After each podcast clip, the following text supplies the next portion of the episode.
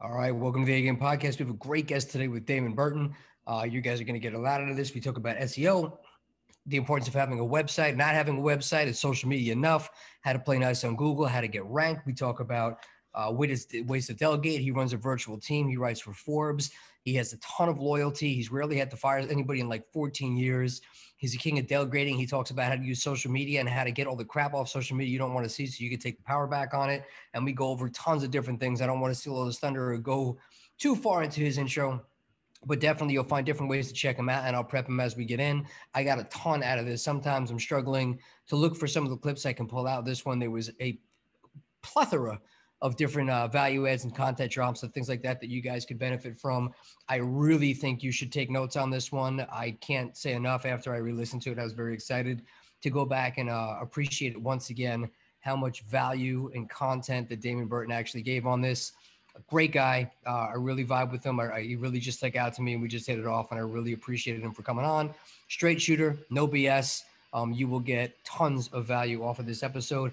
And definitely don't forget, go on nicknicknick.com grab our free ebook, all the things you need to know about how the real estate industry has changed since the coronavirus has happened. All the things that you need to know. It's a quick ebook. Jump on or jump on nicknicknick.com slash links for all the different ways to connect with me to start doing some real estate. But that book is a quick, easy read. It's free on the website. It's a little bit of money on Amazon, and it will give you a nice, quick read through of all the things that you need to be paying attention to and be aware of. So when the market continues to shift in a different direction, you know what to look for and you don't get caught on the wrong side of that and lose money. So check it out. Check out the show. Damon Burton, thank you for coming on. I hope you guys enjoyed the podcast. Keep it short, keep it sweet. Here we go. Thank you.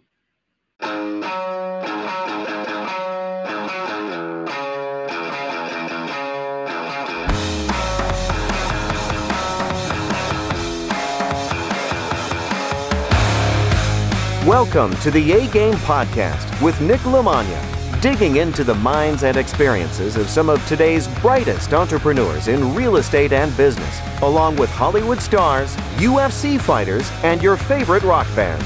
People that have figured out how to overcome obstacles, take chances, live boldly, and no matter what they do, they always bring their A game.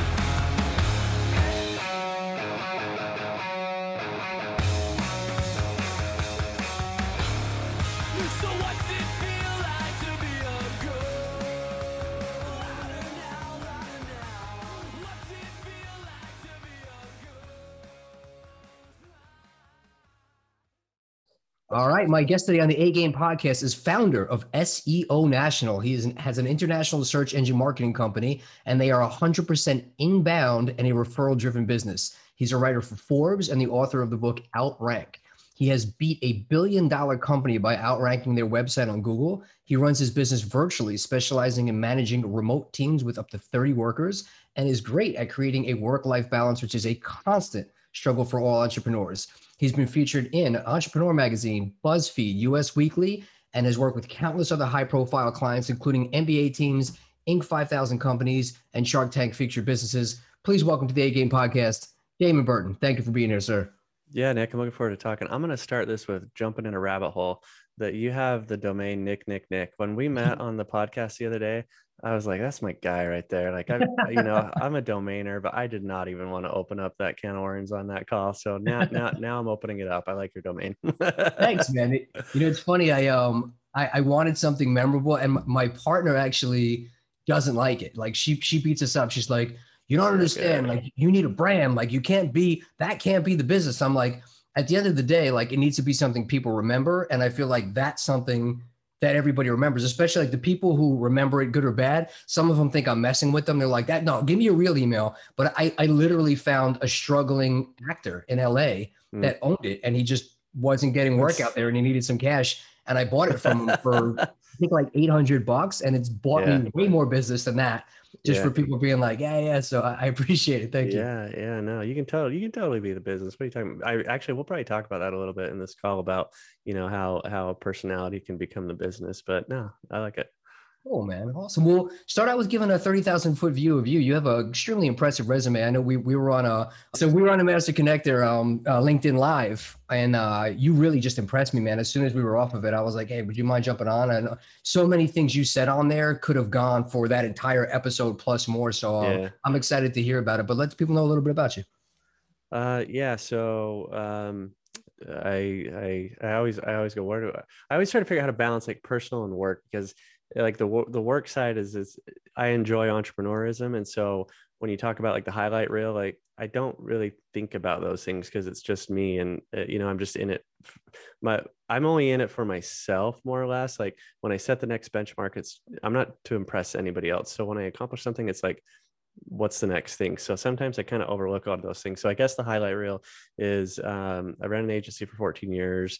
Um, i write about seo search engine optimization for forbes. I wrote a book about forbes.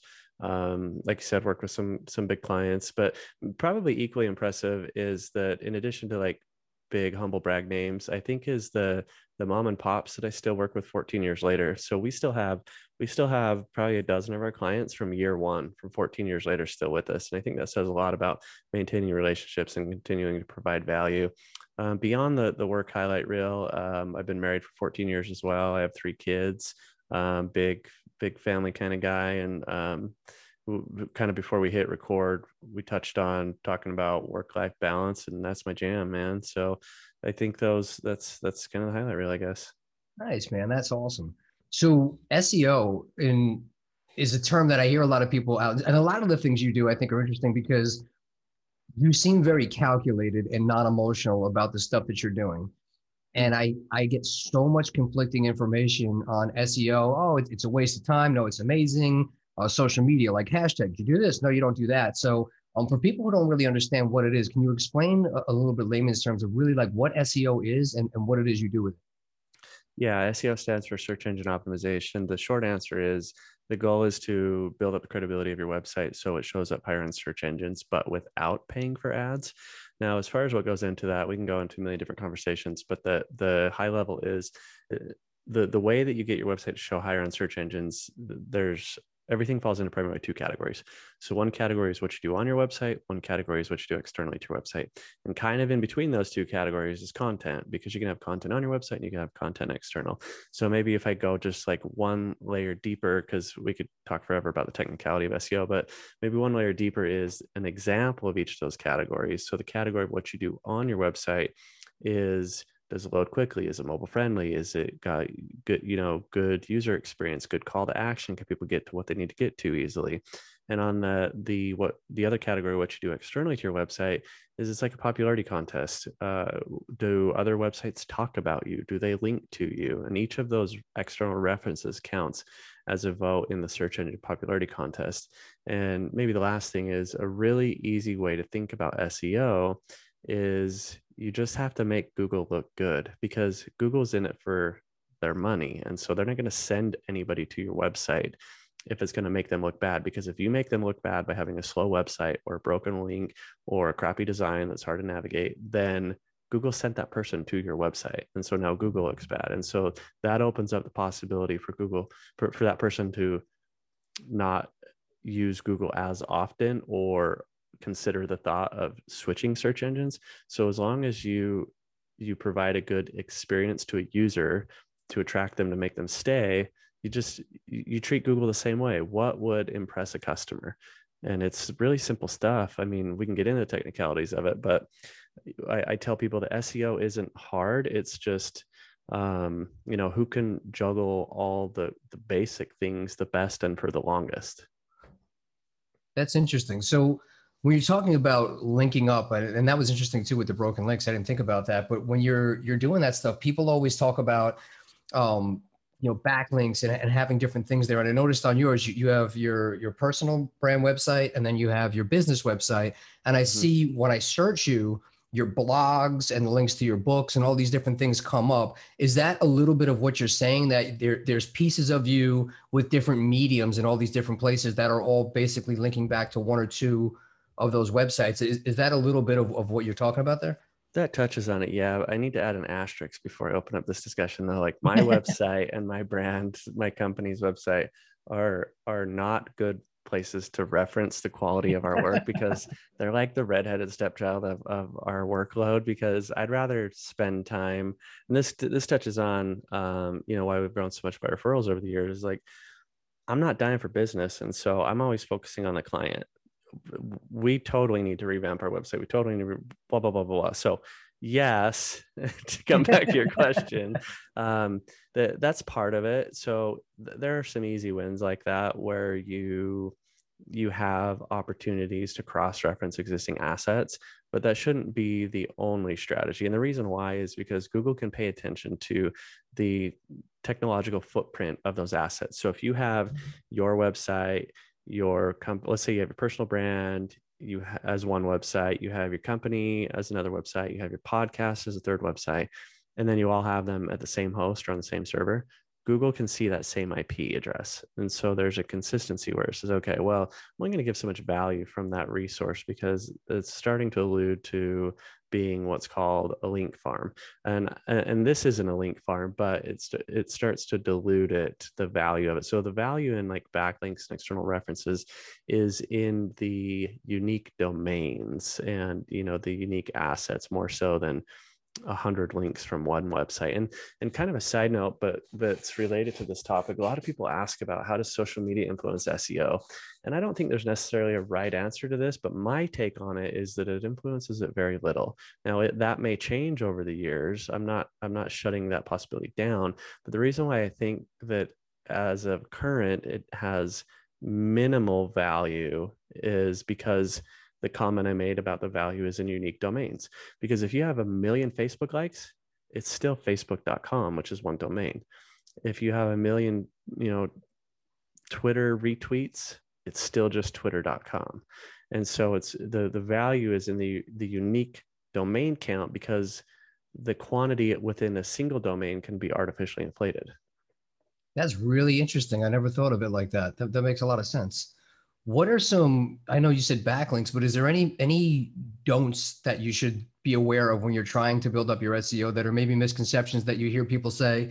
Hey, go do this, and, and it's just. I mean, on the real estate side, there's so much bad advice that I oh go do this, and I'm like, please don't do that. But you know, there's some guy on Instagram saying that he's the mm-hmm. person. Is there anything like that in the SEO field? Yeah. So one, there's a there's a bunch of different ways you can do links, but there's a few that are just knows across the board. One is what's called link directories. Now, prior to 2012, Google came out with an, algorithm update in 2012 called Penguin, and Penguin would focus on quality of links. So prior to that, it was a quantity over quality. I wouldn't say quality didn't matter, but you could get away with running with quantity. And then immediately after that, it was the other way around. It was all about quality. So now one good domain is infinitely more valuable than a hundred crappy ir- irrelevant domains. So knowing that background on Penguin, the, there there's these type of sites, these link directory types of sites are still around, which blows my mind because they are completely worthless. So what they are is they're just like this big vomited list of links. Like people go in there and they find the category and they're like, okay, I offer a service in homes. And then the next drill down is real estate. And then the next drill down is like construction or realtor or whatever. And then they put their link. Nobody goes to those websites. Like no real person goes to those websites. That's what Google is for. That's what search engines are for. So you don't have to drill down through crap like that. So that being said, that's why there's no value in them because nobody uses them. they're almost entirely used these days just for outdated old school SEO practitioners to just go shove a link. They used to work prior to 2012, but immediately after that, it's big fat no. So you'll still see those coming around. Um, you'll still see them in um, some SEO, like, you, you know, tutorials or knowledge bases or courses or whatever, or you'll see some lower lower price point SEO agencies that still do it.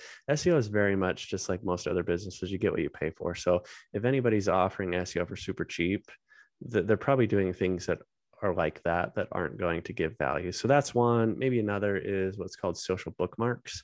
Um, it's not social media. Social bookmarks are. Do you remember Digg? D I G G. Did you ever use Digg? No. So, Digg was this really big website that um, Facebook and Reddit kind of killed it because it. This is how people used to share content before. Instead of like sharing it on social media uh, or sharing it on Reddit, people would create like personal profiles on Digg and other places and digitally bookmark these websites. And then you could share that digital bookmark portfolio with other people. Excuse me. So that created an opportunity to create backlinks because you would go and you would book bookmark these sites that you liked and then share it and cross promote it. And eventually it opened up like this this economic opportunity where where people would buy and sell and trade bookmarks. And so that was an seo strategy back then. But same kind of thing as soon as 2012's penguin algorithm hit just went out the window. So uh, there's a lot of different ways to do backlinks. Social bookmarks and link directories are almost entirely a no. And then the rest of the options kind of boil the, the good options kind of boil down to time or money. Like are you going to spend the time to acquire them? And you know we if you want we can we can talk about other other ways to chase them or are you going to pay somebody else to spend their time to go acquire them you know i think that that really we, we talked about work life balance a little bit already we'll dig back into that but that's part of the funny thing that i always hear no matter who I'm talking to, whether it's somebody who's a new entrepreneur to a high level business person or just a high performer athlete or musician, they're always looking for ways to get more time back. But then you go mm-hmm. and you talk to them about stuff like SEO or things that are an entirely different thing that they know nothing about. And they go, ah, I'll just try and figure it out myself. It's like, yeah. You know, it, like the quickest way to not have any more time is to try and figure out something that somebody spent 14 years figuring out, but you don't want to spend yeah. a little bit of money to have it like work for you and push ahead. So just with anything like that, I always think that mindset is kind of crazy. But you know, yeah. I, I, a thousand percent agree. You're, you're we use the term black belt a lot as you know somebody who's mm. Made yeah. all the mistakes. You know, they, you've done everything right, you've done everything wrong, and you can cut that learning curve. So I always appreciate hearing those things, and especially on what you do, it changes probably so much so often. It's like you always have to be on top of it. So, um, with that, what types of things do you do to make sure that you're pivoting with with what it's doing? Like, how do you make sure that you're always on top of what's happening and always become a student of your craft? You know, the the answer will probably surprise you. It's um, I think I think the the SEOs that last longest are the ones that do not get distracted by the shiny objects. So that's not to say that SEO doesn't change a lot, but I but if you look at it from a different perspective, those things that change all fall into core practices and principles of SEO. So like a good example is the when we talk about what can you do on your website to to make it more optimized so with that it's like okay well a new thing that came along largely in 2016 google came out started rolling out like what they call mobile first um, op, uh, priorities on search results. So if your website is mobile friendly the google basically like in in simplistic terms they kind of had two search engines. One was the overall search engine and one was mobile first. So which websites are more search engine or more user friendly to mobile devices? And so in 2016 a bunch of bunch of seos coined the term like Mobilegeddon because it was just like the sky is falling because now google's pushing everything mobile first. But for me it wasn't that big deal big of a deal at all because if you look at the core principles all google is asking is okay mobile friendly sites look good on a, a smaller screen and they load quickly. Weird common seo principles. So if, if you if you are always just focused on the basics of good user experience uh, which is okay the, the design needs to be responsive which means it responds to the device and adjusts based on what screen size is available then it doesn't matter what the device is. It doesn't matter if it's mobile it doesn't matter if it's desktop it doesn't matter if it's tablet. Like if you set it to always respond then the future of whatever the next device is doesn't matter and so then a lot of people ask me about well what about voice voice is another good example there are zero people, zero SEOs on the other side of the website recording voice drops to provide to Google for a voice search query. What's happening is Google's going, okay, we, we got a voice input and then skip ahead to step three. We'll skip step two for a minute. So step one is voice input. Step three is voice output. But step two is the same old thing. Google's going, what website can we find that has the right answer that we can access the quickest and then we'll return an invoice. So it's still the same thing. So if if you don't get caught up in the shiny objects, when anytime there's a major algorithm update, whether it's Penguin that focused on backlinks, whether it was the one the year before it, 2011 called Panda, which focused on good content, stopped stealing other people's content, mm-hmm. 2016 Mobilegeddon, like none of that has mattered to me. Like none of my clients have ever got a Google penalty. And in fact, I think when those algorithms come out, our business tends to go up because other people got distracted by the shiny objects their clients get hammered. And then i remember very clearly in 2012 we had a huge increase of business because all these other seos went under because they weren't being proactive or at least you know not trying to game they were trying to game the system and they got caught. And then their clients so they went under or their clients were left holding the bag and then their clients are going we got nailed and we don't know how to clean this mess up. And, and for us, it was very simple to, to be able to come in and say, okay, well, here's what you need to adjust. So I, I think not, I don't want to say don't, don't try to look towards the future, but I don't think it has to be as dramatic as most people hype it up to be. I think that that's a great answer. It's very fair. Again, I, I, like your your thought process. You seem very logically based in all of your decisions and the stuff that you do, which you know in, in business and especially IT type of things. I, I think that that's a great personality trait because otherwise you could be spinning your wheels in a lot of different directions. Yeah, yeah, yeah. So for people that are using social media, I, I didn't really think of it until you you just talked about it, but I know a lot of people that have a, a, a, an Instagram page, a bunch of followers on Instagram or whatever, but they don't have a website because they're I don't need a website. I have Instagram, but it sounds like it's it's a huge mistake to not have a website for your business or your brand. It depends on what industry you're in. Um, I think that there are certainly some possibilities where you could just monetize whatever your social profile is. Um, I, that's not to say you couldn't benefit even further, but I think you could survive without a website in certain industries.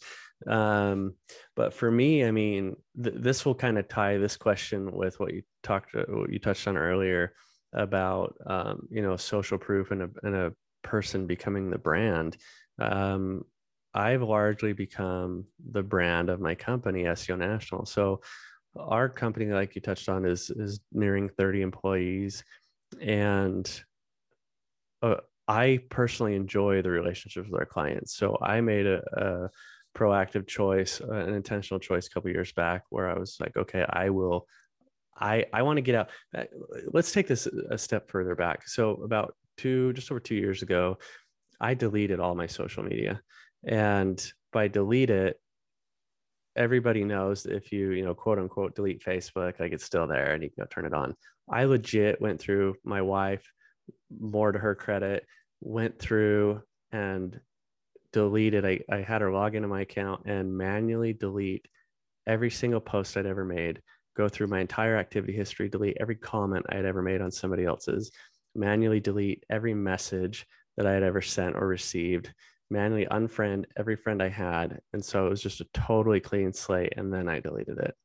so the the reason why I did that is because it just wasn't productive for me. Um, and it's the same kind of stuff when you would get on there. Sometimes it wears you down, and it's just like people kind of it's either complaining or humble brags, and so it was just kind of exhausting. And so I checked out for about two months, and then what I started to realize in that two months was I started to think, well, I'm missing business opportunities here. But but I don't want to get on there and be the sales vomiting guy. So why can't I do social media my way? Why can't I get on? What am I here's what I'm going to do. I'm going to go re-add my friends that are friends, but I'm going to mute all of the ones that are drama. So that way, if I want to maintain a connection, I still can. I can shoot them a message. And if I want to poke in, I can. But other than that, like I'm like proactively filtering out all the drama. And then I said, why? And then why can't I why can't I talk about business? Because business is largely my hobby. Like I like the whole entrepreneurial grind kind of thing. So why can't I talk about that stuff? And then why can't I talk about my wife and my kids? But here's the catch with my wife and kids. As much as I am very public facing, I am hyper private about my kids' identity. And so I, I post about my wife and kids all the time, but I never show an identifiable picture of them. I may have a picture of me with them, but they're like like a good example was we went we went sledding like a couple months ago. And so i got a picture of them like running off. And so i can share that one because it's me and my kids and it's the moment that i wanted to share but it's the backside of their head running away. And so i had to go okay can i find this balance of being a public vulnerable transparent person that's not just always sharing the highlight reel but also provide value and talk about things that i personally enjoy? And so it took a little bit um, to figure out what that dance was to, to try and share those things and, and do it consistently and productively and provide value to the people that wanted to engage on it. But after after i did that for a little bit and, and started to figure out what that dance was it's been the best thing ever. Because um, now i can get in and i can talk about what i want. Anytime i log in on social media i don't see any of the bullshit that everybody else sees. Like all i see is good positivity people making big accomplishments.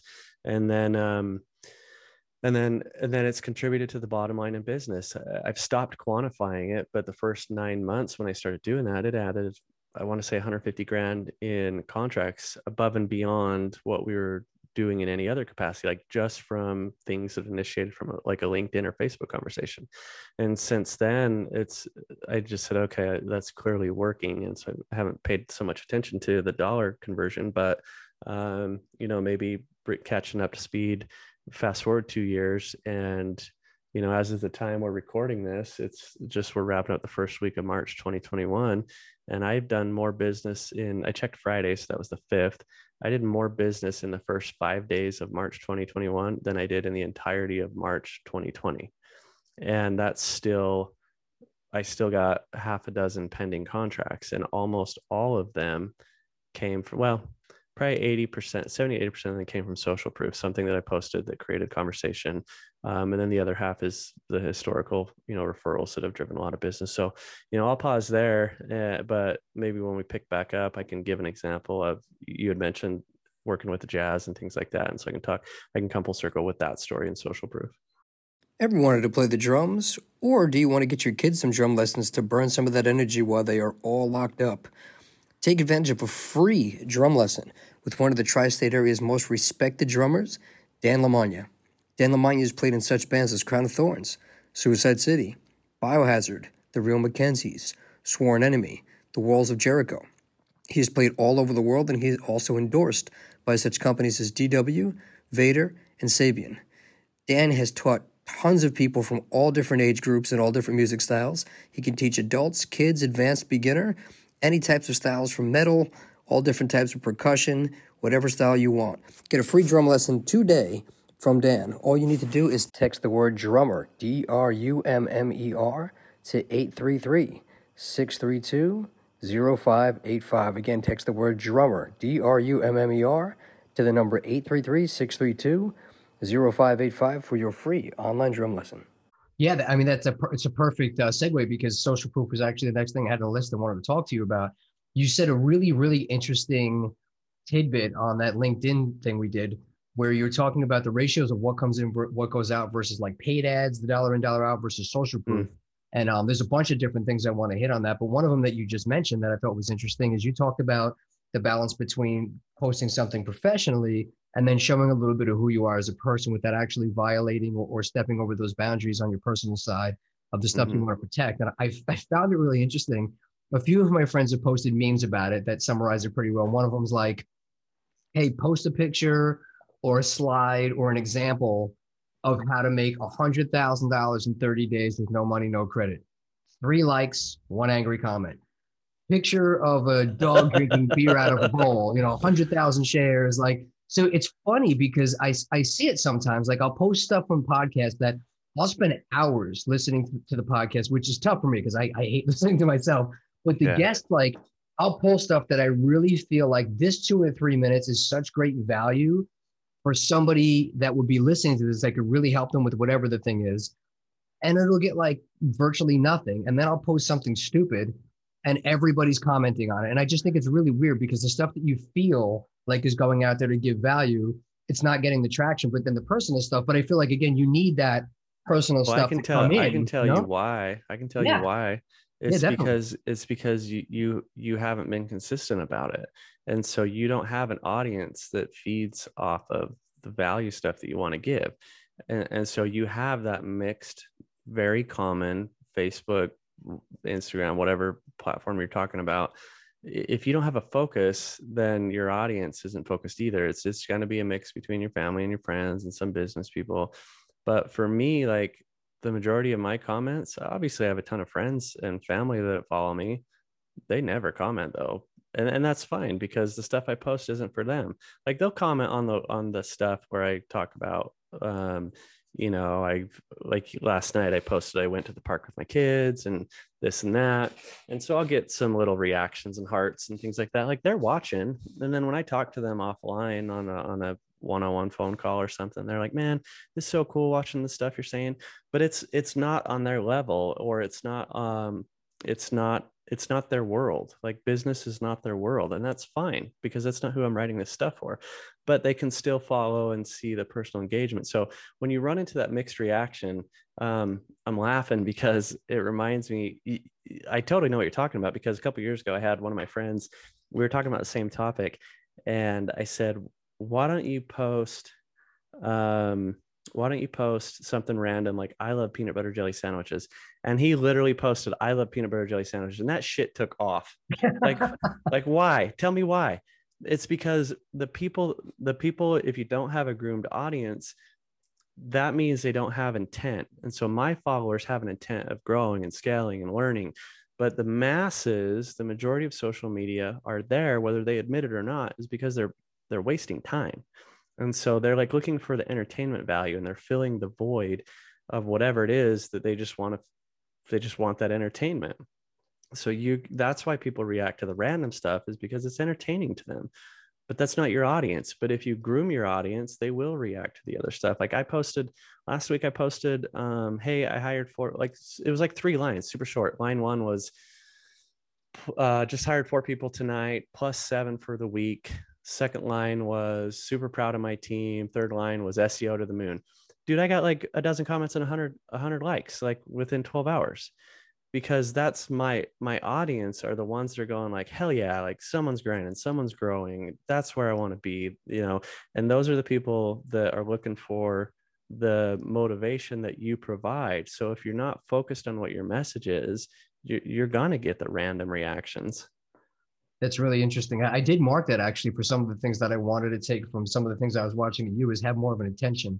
I think that that intent is definitely something that I've been missing. And I, I like what you, if you could repeat it about what you're talking about the dollar in versus dollar out, because I think what most people are looking for is again, they, they want to pay for stuff, but you've talked a lot about establishing trust and making an impact. And I know you've used the term vanity views, which I thought was super interesting mm-hmm. too, is that people get caught up in that but that's not necessarily where your business is going to grow from the vanity views. And now that you've explained mm-hmm. it like that, that makes a lot of sense that you have a hundred thousand time wasters, but what you really might want is the five or 10 people who are looking to build their business. And um, so I, if you could just talk a little bit about that, I think that that's such a huge overlooked thing. People think you just have to pay to play, but that might not necessarily be the issue.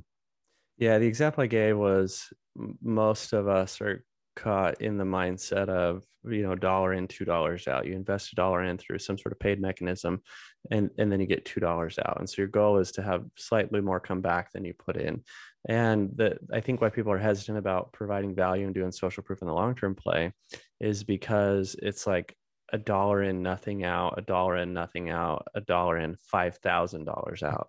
And so it can, it is totally scalable. It's just a slightly different way you quantify it because it's not literally a day day by day you look at it. And for me that's even better. The thought of if i had paid ads would drive me crazy the thought that i if i had to log in and check my ad account every day to see what my roi was or the thought to, of mm, everybody we anybody that is anybody that is in marketing or business sees their friends talk about how their ad account gets shut down and how do we how do i get it unblocked or does anybody have another account i can tap into? That would drive me insane. And so for me like for for anybody listening anybody listening going oh well yeah but you can't you can only do that for so far like you can go as far as you want. I run a seven figure business and i've never paid a dollar in ads. I run a seven figure business and i've other than last year i'll add the asterisks and talk about you know maybe that next i've never met any of my team members. And where we're pushing 30 people a year ago we had like 15 and a year ago I, I for the first time met six of them. So i still have not met 24 of my employees. And i would put their loyalty up against anybody if you have been kicking yourself that you didn't start investing in real estate sooner 2020 is coming to an end. Let's start 2021 off on a good note by getting you into some real estate whether you're beginner intermediate or advanced. Any way you're looking to get it on a residential, commercial, land development, wholesaling, fix and flips, whatever it is, let's find a way to get you involved in some projects, get you some properties, whether you want to sell some properties to me, whether you want to buy some properties from me, whether residential, fix and flip, cash flow, multifamily, whatever it is you're looking for, let's figure out a way to get you involved or find a way for us to partner up on some deals. Go to www.nicknicknick.com, go on the consultation tab and figure out how to schedule an appointment to talk about where you fit in if you are not sure, or you can just reach out to me on any of my social media channels. If you go on www.nicknicknick.com slash links, you will see all the different ways to connect with me and figure out how we can start to work together, make it happen. Everybody that invests in real estate always just says they wish they did it sooner. Best time to start is today. And to extend upon the to underscore the the loyalty comment, I've been asked to be a godfather twice by team members that I've never met. I was asked to be in a wedding by two of my team members who got married, and they they were um, getting married when my wife was in her third trimester of being pregnant with her daughter. So I told them, I said, I'm super honored. Um, I would love to be there if the circumstances weren't my wife is due any day because I don't feel comfortable traveling across the world. I'm leaving her hanging. and so what they did was they went and got a six foot tall life size cardboard cutout of of me. So now we got cardboard Damon is what we call him. We have cardboard Damon that still lives to this day, four or five years later.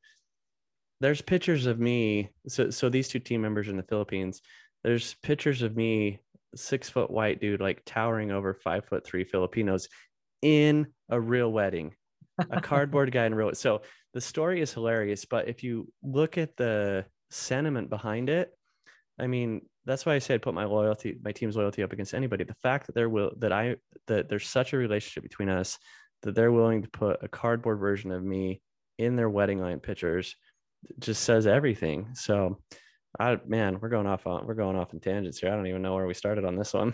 no, that's good, man. I like it. You're talking about the you know having an impact on people. I definitely want to discuss teams, but your your point with with a lot of the stuff on building the impact, I I love it because it related to me. I was getting a little frustrated with um some of the the lack of interaction I, I felt like was going on with some of the stuff and I just was getting busy and, and I, I don't think I was paying attention to the right things. But then I got like two or three phone calls last last week, or two or three random messages from people I don't know that mm-hmm. were just saying, "Hey, I really appreciated that you posted this, or you said this, or you know, I know you don't know me, but I've gotten a lot yeah, out of it. We set up a call, and then I got on and talked to a few people and gave them some help. And then they wrote back and were like, you know, whatever you said got me that property or did that thing. And I was like, man, that's the stuff that really means way more than the invisible likes that I don't even know who half the people are. And I know that you are really big on establishing that trust, like you just said, and building that loyalty, which helps you with your business, which is largely in referrals. And I know that there was a pretty cool story with how you worked with the Utah Jazz based off of that. And I'd love you to share that story. Yeah, and and on that topic of what what we kind of touched on vanity metrics, I, I get that it's human nature for us to be attracted to those numbers, um, and it's I don't expect any listeners to immediately to, to be able to immediately blind out those vanity metrics. But what you need to do is focus on your message and who your audience is and, and what you like talking about and figure out how to marry those so that you can provide that content on a consistent basis because what you just said is is totally what drives me. I get messages probably nearly daily, at the very least three or four times a week, of somebody that does exactly what you just said. Somebody I have no. A perfect example was last Friday. One of my one of my team members who helps kind of manage my social media inbox. Um, she's like, Damon, check this out, and I don't know how she found it, but she found it was a 16 minute video, which is how I don't know how she found it because I was at like minute 13 and these two people that I've never met, I think I've engaged with them on LinkedIn a bit, but not enough that I would remember them by name if anybody mentioned them. And they went on and talked about me for like two or three minutes about how I make such a positive impact on their life. And I'm the type of people that they like to see in their social media feed. No idea who they are, but that's the type of thing that drives me. And then another one was there was um, somebody I went to high school with, and they posted a thing that they're still best friends with this other girl that I went to high school with. And all I wrote was, no way, you know, exclamation point, that they're still BFFs 20 something years later.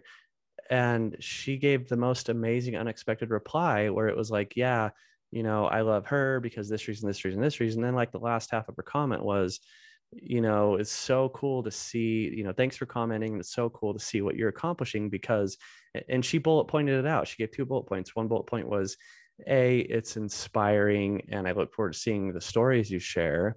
And then B, as a small business owner, it gives me hope that I can make it too. And so, like, those are the types of things that I love. And kind of to bring this all together about vanity metrics, um, you don't have to pay attention to, whether your post gets a dozen comments and a hundred likes or zero comments and zero likes if you get that one private message.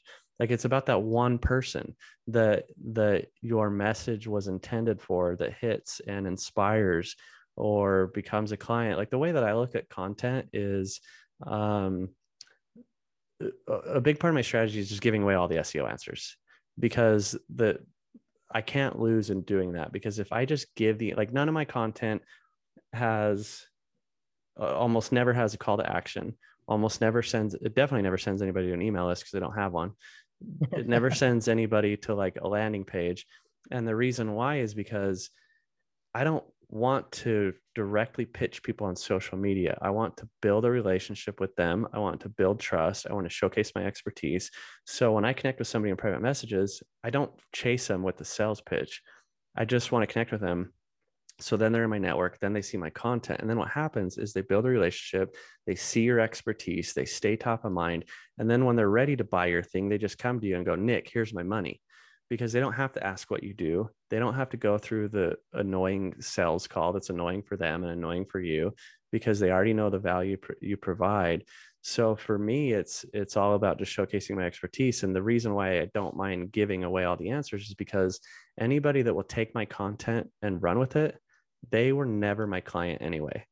And so if I can help them, good for them. The the other two types of people that are going to read my content are somebody that may not be a client now, but will either refer somebody or become a client later, another win. And the third type of person is they become a client. So I don't think there's anything wrong with just giving away all the answers because back to when we talked about time versus money, I don't want the people that want to save money like they come to me because i provide a, a good service that they're comfortable with and they know they need and they would rather pay me than spend their time so if i can give all the way the answers and track those people and help the people that are not my clients then yay.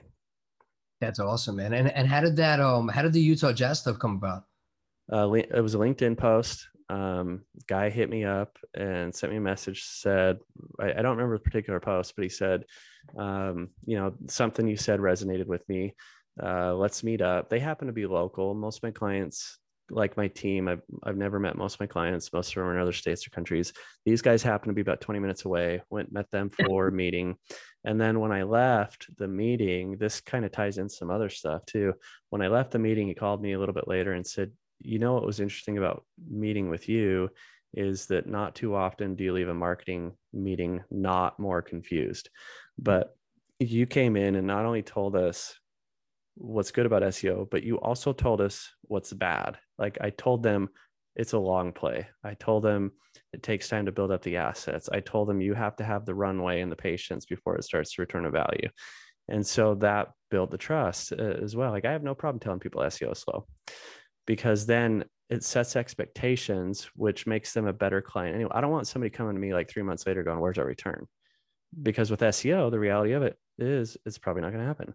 So why don't you just be transparent about it, solve that future headache, and establish trust? So he ends up signing. Two weeks later, he said, "Hey, I want to introduce you to a good friend of mine. He works at this this big national law firm. And so I said, sure, let's do it. Talk to him, same kind of thing. Now, in between this, as we're boarding the clients, we have really good documented onboard documented processes and onboarding processes. So they are getting touch points constantly from my team saying, hey, I'm so and so, you know, warm personal welcome. Uh, ex- ex- expose them to who that individual on the team is and what their expertise is. And then every team member sets expectations as far as what their role is and what they need from the client, if anything, and when they're going to follow up. So the reason why I say this is because that's how these guys are able to say in such a short amount of time that they're comfortable doing business with us because we've set all these expectations and had all these touch points. So the first client is a client for two weeks, refers this other client. This other client ends up signing within a couple days, and a week later, he says, "Can I introduce you to the Utah Jazz?" And so of course I said yes. And then in my mind, I'm like, who is this guy? so come to find out he was the exiting vice president of the retail division. Um, the Jazz had just reorganized how they approach commerce and they started a new division called Team Store to sell their hats and jerseys and all that stuff. And so this guy was going to work at the law firm because his family's tied to the ownership of the law firm somehow. And so he was moving out of personal interest and he had some family ties, but his exiting responsibilities were to get the the marketing roles filled. And so here we are within from one post within 3 to 4 weeks we have three clients which is noteworthy of itself but but with the whole jazz thing what I like to emphasize is the importance of relationships and being transparent because I could have spent all the money in the world buying ads, sending postcards, making phone calls, and I would have never got my foot in the door with Jazz. That's awesome, man. That's wise words right there. So you you did mention onboarding. So I'm I'm very interested. I think it's relevant topic, especially now with everything going on with the pandemic. But um, you specialize in managing remote teams. You said you've never met your teams before. I still see a lot of people that are dead set on like has to be in the office. You need that face to face. I've never been a big subscriber in that, but I think that comes from not knowing how to manage a team remotely. So I'd love to talk a little bit about that and, and how you how you do that, and especially with with outsourcing stuff, like you mentioned. Um, somebody in your team was checking your social media. How do you find a way to automate some of these things with your team without losing your authenticity of who you are as a person? The, that's a perfect way of saying it because that was what my intent was is how do i scale th- my interest in protecting relationships fostering relationships growing relationships but the reality that i'm running out of time. Like i got to the point where i was spending like two hours every morning on linkedin. That's just not sustainable. And so what it, the answer is this is the same for your team as it is for your clients. Like you have to document processes. Your product or service is going to be as good or as bad as the documentation you can provide. Your your product to your clients is going to suck if you don't have good processes. Your your team management is going to suck if you don't have good processes. So what I did with my team on on the social media side of things is I set very clear rules. Well, actually, before I hired anybody, um, I hire I hire largely on gut and so what I mean by that is obviously I have to vet the talent and go, okay, if I'm hiring for a web designer position, they have to understand how to do web design. If I'm hiring for a developer position, they have to know code. Um, but after I find that talent, what I think is important to understand is you can find a million web designers, you can find a million social media experts, you can find a million of any position, but you can't find a million of them that you can trust. and so what I do is I I vet the talent and then I and then my decision boils down to who do I trust? And I think that uh, transitions into what you're talking about social media because I had to find somebody that I could trust that would protect, continue my voice and protect that persona that I have built. And so what I did is when I hired somebody, I said, uh, your first month, you're not going to do anything. You're just going to watch. And so I paid them just to log in every day, read my comments, read my messages, read my posts, and absorb what I'm what I'm trying to what I'm trying to do, what my message is, my persona, my style, how I engage with comments. And so that way they can adopt the the naturalness of the whole process. So and then and then what I do is I say, "Hey, look, anytime you get a generic comment, a generic private message, acknowledge it, say something. But if you ever get a personal comment or a personal message that's something that either is an opportunity to grow a relationship or an opportunity that I can help somebody by giving them my specific my specific expertise of, of SEO and business. Every morning I wake up and they communicate through me, to me through Skype. I have 20 to 50 messages that they send me and it's like here is a unique opportunity. So anything that they can do on their own and play the Damon role, they just go do on their own. But I've set clear guidelines of like, hey, anytime I can foster a relationship or give somebody an answer, those come to me. And so that way I can scale it, eliminate 80% of the busy work, maintain my persona, but still grow relationships because they can do the, you know, semi automated stuff. But they know that even through the evolution of that semi automated discussion, if it becomes personal, I want to foster it. And then they send it to me. So I've given them an outline of help where you can, pass it to me when you need to. And then also, what I do is I say, never comment on religious stuff, never comment on political stuff, never comment on taboo stuff, because me as a personal, uh, me as Damon myself, I don't do that either. I don't want to get involved with the drama. It's not that I don't have an opinion. It's not that I don't care to share it. It's just not productive. And so I, I in addition to defining what they should do, I was also very clear on what they shouldn't do. I think that's outstanding. That's really great advice, especially so when you're when you're doing a lot of these interactions that having them learn about you as a person i think is really smart i actually never even thought about that it seems like when you hire somebody you want to immediately have them doing stuff and you know taking a step back and not doing something is actually probably smarter. So I think that's great advice. Thanks for sharing that. Yeah. Um, how do you how do you manage them? How often do you touch base with them? What do you use to make sure that they're doing certain things? Uh, I'm the anti micromanager. so so it boils down to that documentation. Um, the social media team not so much on documentation because it's much more dynamic in its conversations. So i think that that particular role boils down to if i trust them or not. And, and and i tell them straight up like look i'm not gonna i'm not gonna spend all this time like checking your hours and this and that. Like i either trust you or i don't. And with with the with the team members where it might be more of an hourly role and and i need to like quantify what i'm about to pay them um, I, I've been fortunate to to be in to to do all the fulfillment that they are doing themselves. So I know if they're being productive or not. Like I can look at their timesheet, and if they say this one thing took five hours, I've done it before, and so I know if it really took five hours. Um, so at the end of the day, I mean, after they're with me for not that long, is the same thing. I either trust them or I don't. So when I go pay them, I just quantify the pay and send it. Very rarely do I actually look at the line items of of what they put on there. Um, so I think I think largely it's it's uh, just based on trust because I don't I got other shit to do. I don't want I don't want to look at their time logs. I don't want to know what they're doing. Like, but but I have that freedom to have that trust because in addition to hiring the people that I trust, I also have the documentation. Like I wrote the documentation myself, and and that that documentation process you know that's another story maybe we talk about but the short answer is um, it took it took and it probably took two to three hours a day every other day for about a year for me to document all of our processes because on top of that i'm running the business i have my day-to-day stuff to do i'm still a husband i'm still a father i still don't want to work late i still don't work want to work on the weekends i still want to maintain my lifestyle but i need to get this stuff documented and i want to do it right i don't want to do it again. Like other than evolving it over time as needed. I don't want to go back and go, ah, I kind of half-assed that procedure and I need to redocument it.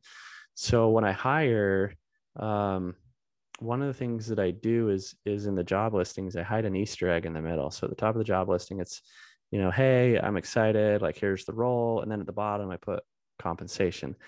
And then in the middle, what I do is I say, don't message me on this job board. Instead, you have to Skype me, and you have to Skype. Like I just hired a couple designers last um, last week. And so in the listings, I put, you have to, you have to Skype me designer, yo.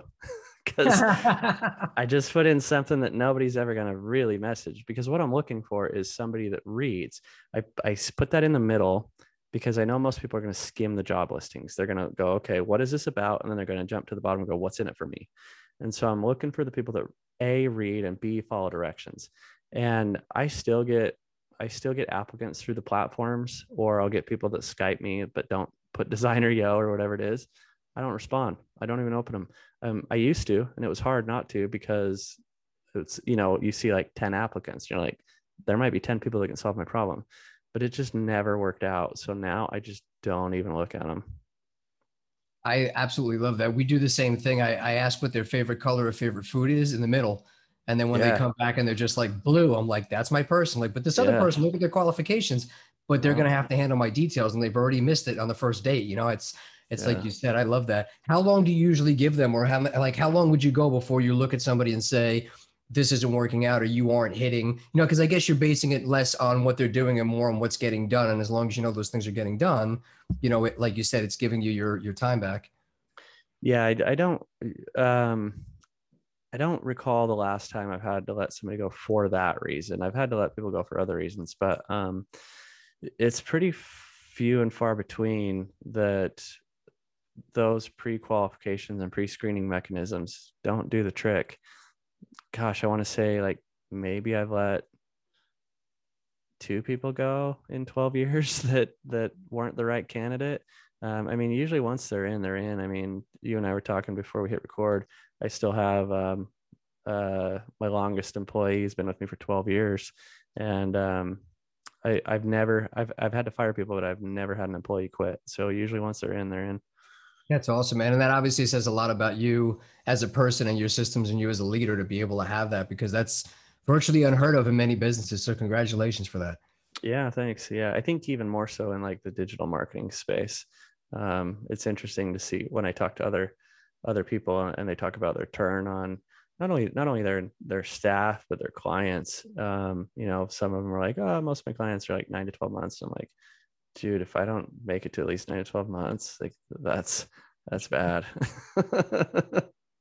Awesome man. So you've been great with your time there. I mean i could literally keep you on the phone all day but um i know you you have other things you need to do. So what i like to do is at the end here i call it the victory lap and just hit you with a few other questions and then talk a little bit about what's going on with you um one of my first questions is what's um one of your favorite books um, two that stand out are um, in, in, this order would be E Myth Revisited and then Four Hour Work Week. Um, those those came. I started reading those during that documentation process, where those were kind of the catalyst to when I said I documented for a year. Um, and I, I would read E Myth first because it educates you on the importance of having a business built on processes instead of people. And obviously people are a huge important part of that. But what what the book is saying is that if your employee leaves that skill set leaves.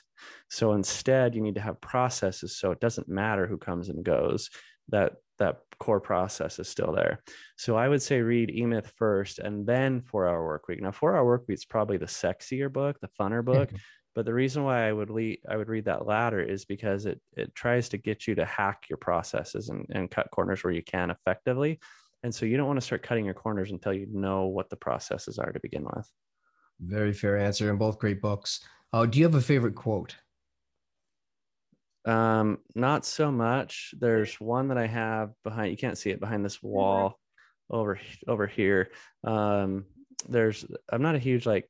I'm not a huge guru follower across the board, uh, and so the quotes from Grant Cardone, uh, but I'm not like super diehard about Cardone, but one quote he said was, um, "Pay the price today, so you can pay any price tomorrow." And and I had kind of had that mentality for a long time, especially when I started my business. I wanted to grind it out before I had kids because I knew I'd have kids at some time, and so I wanted to pay that price then to build something that would afford me the the freedom of time later and and so i think it's i think he just simplified my thought process in in an easy to understand way and so i think that's why i'm attracted to that quote it's a great quote. If you had a time machine, you could go back in time, knowing what you know now about life and business, what advice would you give a younger Damon Burton today? Um, probably only two things. One would be don't change anything. Um, I've been really proud of, of what, what I've built, and I think it's I've hit all the things and built them in the way that I dreamed to. Um, maybe the only maybe the only asterisk to that is um, I would have documented processes quicker because it helps scale us a lot quicker. And and I didn't do that until years seven or eight in this 14 year journey. Nice. Yeah, I think it's one of those things where I I just constantly get overwhelmed thinking of starting that process. And it's one of those, you know, if you could have just started it back then. So that's gonna be one of my takeaways from this is to start doing that. Um yeah. lastly, so what what are you working on now? I know you have your book and you have your company. Talk about what you have going on and how people can reach you and potentially work with you.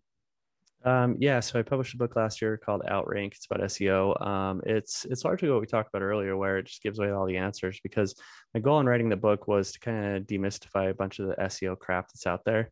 Um, you know, the problem with SEO content is that it was optimized, and so it sticks around for a long time, and even if even if it's no longer relevant. So I wanted to kind of clear that clear up some of those discussion points a little bit but then i also wanted i kind of had two people in mind when i wrote the book one was obviously as, as a as a lead generation tool so i can provide some credibility to what i do to attract the right type of people but then also to that is just like the social proof content just to kind of help out the little guys like if you if you read the book it'll tell you everything you need to know it's everything that my company does so if you want to if you want to tackle it on your own then then that book will give you the blueprint to do it that's awesome. And if they want to actually work with you directly, um, is SEOnational.com is the site?